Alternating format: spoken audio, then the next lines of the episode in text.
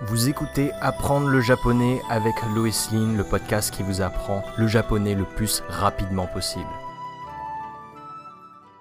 Konnichiwa, c'est Loïs de loislin.com et dans cet épisode aujourd'hui, je vais parler d'un point de grammaire ou deux points de grammaire, on va dire, dans le même épisode qui sont reliés au verbe mimas, qui veut dire voir. Alors, ces points de grammaire, en fait, c'est des points de grammaire qui sont du niveau JLPT N4. Donc, si vous êtes un débutant complet ou un euh, faux débutant, euh, c'est vraiment quelque chose que vous devez savoir.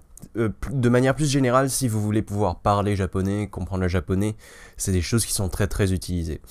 Alors, mimas ici est utilisé en fait dans le sens non pas voir, mais plutôt essayer quelque chose. Donc, on voit si quelque chose fonctionne en quelque sorte. Alors la première construction que je veux que vous regardiez, c'est ici, c'est en fait un verbe en T qui est suivi par mimas. Donc par exemple, tabete mimas. Je vais vous donner plus de détails, on va regarder tout de suite un exemple, comme ça je peux euh, vous montrer exactement de quoi il s'agit. I onsen o sagashite mimas. Ok, je répète, I onsen o sagashite mimas, qui veut dire euh, je cherche un bon onsen. Alors les onsen, si vous savez pas, c'est euh, au Japon les espèces de, je sais pas trop comment on dirait ça en, français. Je pense que c'est des bains thermaux. C'est en fait des, euh, des emplacements où il y a des, des, espèces de bains naturels qui sont chauds. Voilà, j'en connais, euh, j'en connais pas trop. Franchement, je sais pas comment, d'où ça vient. Je pense que c'est un phénomène naturel, mais voilà. Donc c'est ça les onsen. Alors on va décortiquer la phrase i. Donc ça veut dire bien. Onsen, donc c'est ce que je viens de vous dire, des bains thermaux. O, ça c'est juste la particule objet. Mimas. Alors ça c'est justement le point de grammaire qu'on est en train d'essayer de, comprendre. La première partie, sagashite, ça vient du verbe qui veut dire chercher. Et finalement, mimas. Mimas, c'est ici, euh, alors ça veut dire voir en général, mais dans ce cas-là, c'est ça ajoute la notion d'essayer. Ici, mimas est collé à sangashite, donc juste après. Donc ça rajoute la notion de essayer de chercher et non pas seulement euh, chercher. On va regarder un autre exemple. Tabete mite kudasai. Tabete mite kudasai. Alors ici c'est un peu une autre formulation, c'est pourquoi j'ai euh, mis ça dans cet épisode. On a le verbe taberu, donc tabete qui veut dire euh, manger. Ensuite mite, mite qui est la forme T du verbe mimas. Et à la fin, on a kudasai. Alors, tabete, donc manger, mite, c'est le verbe voir, mais dans ce cas-là, comme j'ai dit dans ce point de grammaire, c'est quelque chose qui ajoute plus la notion de d'essayer quelque chose, donc essayer de manger. Et ensuite, kudasai que vous voyez à la fin, c'est en fait un mot qui indique qu'on est en train de faire une requête. Voilà, ça c'est en général, hein. c'est pas que pour ce point de grammaire. Donc, tabete mite kudasai, tabete mite, essayer de manger. Et ensuite, kudasai, c'est une requête. Donc, euh, essaye de manger. Voilà, je te demande à toi, je vous demande à vous d'essayer de manger. Alors, un autre exemple aussi qui est en fait une formulation un peu différente. Ishoni mite mimasen qui veut dire euh, est-ce que tu veux venir euh, ensemble pour regarder? Alors, on va décortiquer ça. Ishoni, ça veut dire ensemble. Ensuite, alors ici, je, suis, je me suis un peu trompé dans les sous-titres. C'est pas mite mimasen, c'est ite mimasen. Voilà. Ishoni ite mimasen ka. Alors, ite mimasen. Alors, ite au début, ça vient du verbe iku, ikimas, qui veut dire aller. Ensuite, on a mimasen juste après qui vient du verbe mimas qui veut dire voir. Encore une fois, ici, ça ajoute plus la notion d'essayer. Et ici, en fait, le mimas, on l'a mis à la forme négative. Donc, c'est plus mimas, c'est mimasen, ne pas voir. Dans ce cas-là, c'est plutôt ne pas essayer. Et finalement, le cas à la fin, la particule qui simplement indique que c'est une question. Alors, ite mimasen, donc on a le verbe aller et puis essayer. Donc, euh, en français, ça serait. Alors ici, on a une négation en fait qui est mimasen. C'est pour ajouter un degré de politesse euh, encore plus haut. Euh, poser des questions comme ça à la forme négative en français, par exemple, je sais pas, est-ce que tu ne veux pas manger ça, par exemple? En français, je pense pas que ça ajoute vraiment un degré de politesse, pas vraiment, alors que en japonais, quand on formule comme ça des questions en la forme négative, ça, euh, ça a l'air plus indirect, ce qui rend la phrase ou la question plus polie. Donc, ishoni ensemble, itemimasen, euh, essayer d'aller ou ne pas essayer d'aller dans ce cas-là. Et euh, donc voilà, c'est une question. Est-ce que tu ne veux pas essayer d'y aller ensemble? On va passer maintenant à la deuxième, le deuxième point de grammaire qui est aussi relié. Hein. En fait, euh, ce qu'on a vu juste avant, c'était verbe en T plus mimas pour dire essayer de faire quelque chose. Mais ici, ce qu'on va voir, c'est en fait la forme euh, du désir. Donc c'est vouloir essayer de faire quelque chose. Alors ici, la formulation générale, c'est le verbe en T, donc la forme en T plus mitai des. Alors mitai, c'est la forme euh, en tai, donc la forme qui exprime le désir de mimas. Donc mimas, ça veut dire voir et mitai, ça veut dire vouloir voir. Ou dans ce cas-là, vouloir essayer. Ensuite, à la fin, on ajoute un des. Alors, je ne vais pas trop aller dans les détails ici, mais si vous avez déjà appris euh, la grammaire par rapport à euh, quand on transforme les verbes dans leur, forme taille, vous savez que après ces verbes en taille, il faut ajouter des pour faire euh, la formulation polie. On va pas trop parler de ça ici. Alors, premier exemple, watashi wa kimono kiteimasu. Euh, ok, donc là, ça veut dire, on va décortiquer, mais euh, en, globalement, ça veut dire je voudrais porter un kimono. Par exemple, voilà, vous êtes, euh, vous êtes un étranger, vous allez au Japon et vous voulez porter un kimono quand vous allez à Kyoto. Voilà, c'est ça. Alors, on va décortiquer ça. Watashi, ça veut dire je. Wa, c'est la particule sujet. Kimono, kimono, ben, c'est les kimonos japonais. Kitemitai, donc là, on a cette formulation kite mitai des. Euh, kite, ça vient du verbe kiru, qui est en fait euh, porter. Ensuite, on a ce mitai qui, enfin, mitai des, qui veut dire, qui exprime ce qu'on veut essayer quelque chose. Donc ici, kite mitai des, ça veut dire euh, je veux essayer de porter.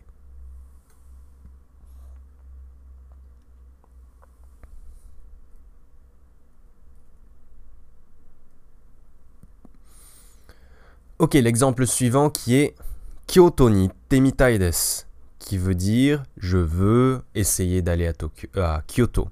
Donc Kyoto, bon ça c'est Kyoto, ni, ça c'est la particule de direction, itemitai desu. Alors ici on a ite qui vient du verbe iku, et donc ça veut dire aller, et ensuite mitai desu, vouloir, essayer. Donc je veux essayer d'aller à Kyoto.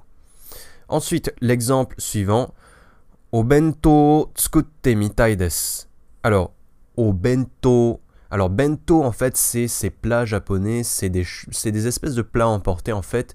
Euh, je ne sais pas trop comment décrire ça, mais c'est quelque chose de typiquement japonais. C'est en général un petit plat avec du riz, euh, des condiments, d'autres aliments. Voilà, c'est quelque chose de typiquement japonais qu'ils vendent euh, dans des petits magasins, mais aussi dans les stations de train, par exemple. C'est des choses qu'en général les gens peuvent manger euh, même quand ils sont à l'extérieur. Donc c'est des plats assez pratiques, des plats à emporter. Ensuite, on a O qui est la particule objet. Tsukutte mitai desu. Alors, tsukutte mitai desu, ici, on a tsukutte qui veut dire, qui veut dire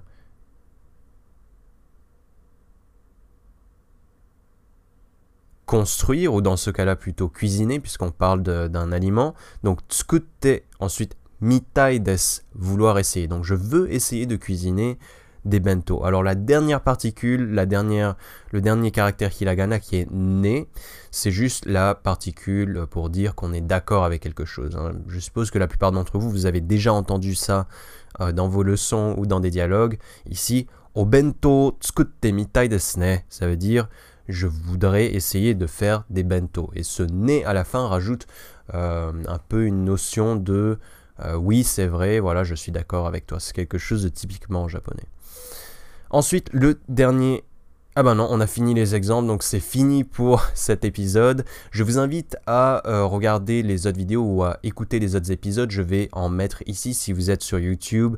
J'ai un autre épisode qui vient juste après, qui est, qui est la continuation logique, qui est sur le verbe Kimas et justement des points de grammaire reliés au JLPT N4 et qui sont pour tous les débutants. Je vous invite également à aller à loislin.com si vous voulez avoir plus de détails sur ma méthode pour apprendre le japonais. On se retrouve la prochaine fois. Konnichiwa, c'est Loislin de loislin.com et dans cet épisode, j'aimerais parler d'un point de grammaire très très important qui est au niveau JLPT N4. Donc c'est approprié pour tous les débutants complets ou les faux débutants pour vous euh, qui regardez cette vidéo ou qui écoutez ça sous la forme de podcast. Ici, on va parler d'un point de grammaire avec kimas. Alors, kimas, en fait, c'est le verbe qui veut dire venir. Ici, on va voir qu'il est utilisé euh, d'une façon qui est un peu spéciale que vous devez absolument savoir, qui est très très courante en japonais. Alors, c'est parti, on va commencer. Ce que vous, euh, ce qu'on va commencer par voir, en fait, c'est la forme où on a un verbe en T et ensuite qui est suivi de kimas. Alors, ce que ça veut dire, euh, c'est un peu compliqué, je vais vous montrer tout de suite un exemple pour que vous compreniez mieux. Alors, mottekimas. Alors, le verbe mottekimas, enfin la combinaison mottekimas veut dire, c'est composé de deux mots, donc on a motte qui veut dire prendre et kimas ensuite qui veut dire venir. Alors, qu'est-ce que ça peut vouloir dire de dire prendre et venir à la suite? Ici, en fait, en fait, ça veut dire que euh, le verbe kimas ajoute cette notion de on va quelque part pour faire quelque chose, puis ensuite on va venir, on va revenir à l'endroit où on est au, moment où on parle. Donc par exemple, motekimas, ça veut dire que je vais prendre quelque chose, puis je vais revenir à l'endroit euh, où je suis actuellement. On va voir un autre exemple pour que ça soit plus clair. Kattekimas. Alors, kattekimas, c'est une combinaison de deux verbes, encore une fois. Donc, le verbe en T en premier, c'est katte, qui vient du verbe kau, kaimas, qui veut dire acheter. Et ensuite, on a kimas, qui veut dire venir. Alors ça, pour vous donner un exemple concret, c'est par exemple, je suis chez moi, je suis à ma maison, et je dis, euh, je vais acheter euh, du pain au supermarché parce qu'il n'y en a plus. Donc là, je dis katekimas, je vais acheter quelque chose au, au magasin, puis je vais revenir à la maison où je vais consommer mon pain. Ensuite, Obento kattekimasu. Alors là, c'est le, c'est, la même histoire. Hein. Je suis par exemple à un endroit et je dis, bon, je vais aller acheter un bento quelque part et je reviens. Ok, donc là ici, au bento. Alors bento, c'est ces plats typiquement japonais avec du riz et des condiments. C'est des genres de plats emportés. Et ensuite, kattekimasu, on a déjà vu ça, c'est aller acheter puis revenir. Ensuite, on a totekimasu. Alors, je vais vous donner un exemple concret. C'est par exemple, je suis dans ma maison, voilà, je sors pour aller quelque part et je me retrouve à la porte et je, me rends compte, mince, j'ai oublié mon porte-monnaie par exemple. Dans ce cas-là, je vais dire, bon, je vais, je retourne dans ma maison, je retourne dans ma chambre pour prendre mon porte-monnaie. Dans ce cas-là, je dois dire euh, saifu o totte kimasu. Ok, totte, ça veut dire prendre et kimasu. Donc, je vais prendre ce porte-monnaie et je reviens à la porte. Alors, euh, on va voir une autre formation également qui est, euh, on va dire, c'est dans la même, euh, dans la même logique, c'est dans le même point de grammaire, mais c'est plus pour faire des requêtes. Donc, ici la formation, c'est on a un verbe en t, puis ensuite qui est suivi par quitter. Donc, quitter, ça vient du verbe kimas, venir, et à la fin, on a le mot kudasai. Kudasai, c'est le mot qui indique les requêtes. Donc ici, en fait, euh, ce qu'on fait, c'est qu'on parle à quelqu'un et on lui dit quelque chose et on indique qu'en fait, cette action doit être euh, faite dans notre sens, en venant dans notre sens. Voilà, on fait une requête comme ça, ça indique à l'autre personne qui est en face de nous où il faut aller. On va voir des exemples parce que là, c'est un peu abstrait. Alors, ie ni haite kite kudasai. Ie ni qui veut dire euh, rentre dans ma maison. Alors en français c'est très simple, on dit juste euh, rentre dans ma maison. Par contre en japonais il faut vraiment préciser, donc ie qui veut dire maison, ni ça c'est la particule direction, haite, haite ça vient du verbe hairu qui veut dire rentrer, mais là c'est pas suffisant, on doit rajouter haite, quitter, quitter donc qui veut dire venir. Alors là on indique en fait à la personne qui est en face de nous que il faut rentrer en venant comme ça vers nous. Haite, quitter kudasai. Kudasai rajoute simplement euh, la notion qu'en fait c'est une requête. Donc voilà, on demande à l'autre personne de rentrer dans la maison. Alors on va donner un autre exemple. Suzuki-san kara kuruma o karite kimashita. Ok, je répète. Suzuki-san kara kuruma o karite kimashita. Alors un peu plus complexe ici parce que c'est un peu plus figuré, on va dire. Mais ici, on a une personne qui s'appelle Suzuki, on va dire que c'est une femme. Donc Suzuki-san, ça c'est Madame Suzuki. Kara, kara, ça veut dire à partir de. Donc à partir de Madame Suzuki. Kuruma, kuruma qui veut dire voiture. O, donc ça c'est la particule objet. Karite kimashita, donc c'est ça qui nous intéresse. Hein. Karite kimashita, qui est une combinaison de deux verbes. Euh, qui veut dire euh, emprunter, et puis kimashita qui veut dire euh, venir. Hein. C'est le verbe kimas, mais ici qui est conjugué au passé. Donc karite kimashita, ça veut dire qu'en fait, on est allé chez Madame Suzuki potentiellement, et on lui a emprunté un, euh, on lui a emprunté sa voiture, mais ensuite on est revenu euh, à la maison, par exemple. Alors à noter ici que le nom Suzuki, alors ça n'a rien à voir avec les points de grammaire, mais je voulais juste préciser ça. Suzuki, c'est un nom qui est très très commun euh, au Japon. Je connais quelqu'un qui s'appelle Suzuki, donc c'est un nom de famille. En général, les Japonais ont quand même pas mal de noms de famille. Il y a des noms de famille très diverses. C'est-à-dire que par exemple, euh, en Chine ou en Corée, il y a énormément de personnes qui ont euh, le même nom de famille. Alors qu'au Japon, il y a quand même plus de diversité. C'est parce que au Japon, il y a eu un phénomène qui a fait que très tard, assez tard dans l'histoire du Japon, beaucoup de personnes ont pu commencer à choisir leur nom de famille. On peut contraster ça par exemple en Chine ou au Japon, euh, en Chine ou en Corée par exemple, où il y avait par exemple tous des villages ou des, des zones géographiques où euh, il y avait énormément de personnes qui avaient le même nom de famille. Ce qui fait que maintenant, même maintenant en Chine, il y a très peu de noms de famille. Ok, donc ça c'était une petite aparté, on va continuer sur un autre exemple.